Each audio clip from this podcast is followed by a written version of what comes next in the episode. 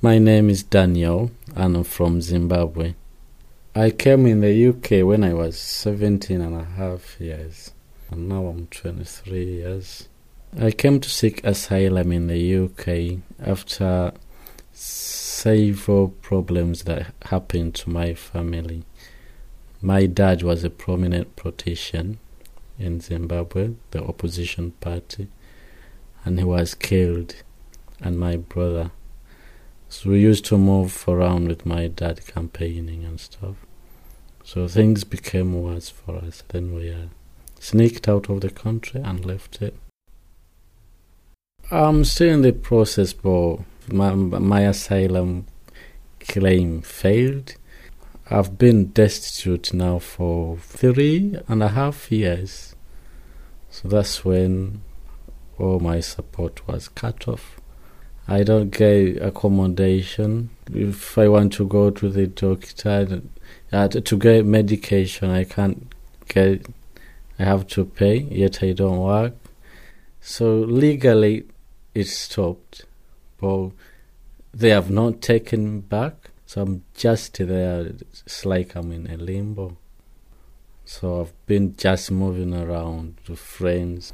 Sometimes just going in pubs such that I can spend the night there when maybe friends are tired of living with me.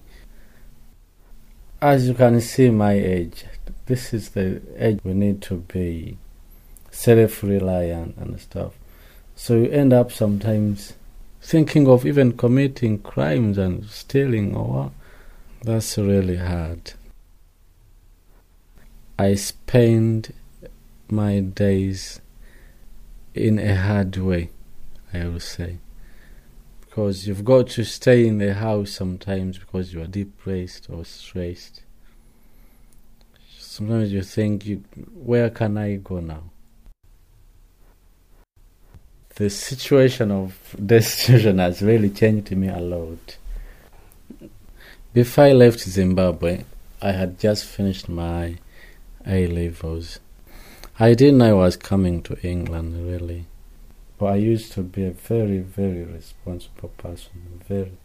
I wanted to become a teacher when I was still in Zimbabwe. All that is gone. And this destitution problem has made my heart very hard. So I don't care about anything. I don't care about what happens to me. Whatever comes, whatever I do, I don't care. Well, I'm not proud of it because it's not good at all. I don't know where it's going to lead me to, but it's automatic. How can I? I can't control it. So life is really miserable. I think the Home Office is trying to treat asylum seekers in this manner, such that they can leave the country by themselves as a result of destitution and torture. Though it's not a physical torture, but no one is going to leave when they know that they're going to be killed. So what's the purpose? It's like creating more harm than good in these societies. The way they treat asylum seekers in the UK is totally unfair. They are not after listening. They don't consider individual problems. They try to get ways of how to fail them, though the asylum seekers are genuine.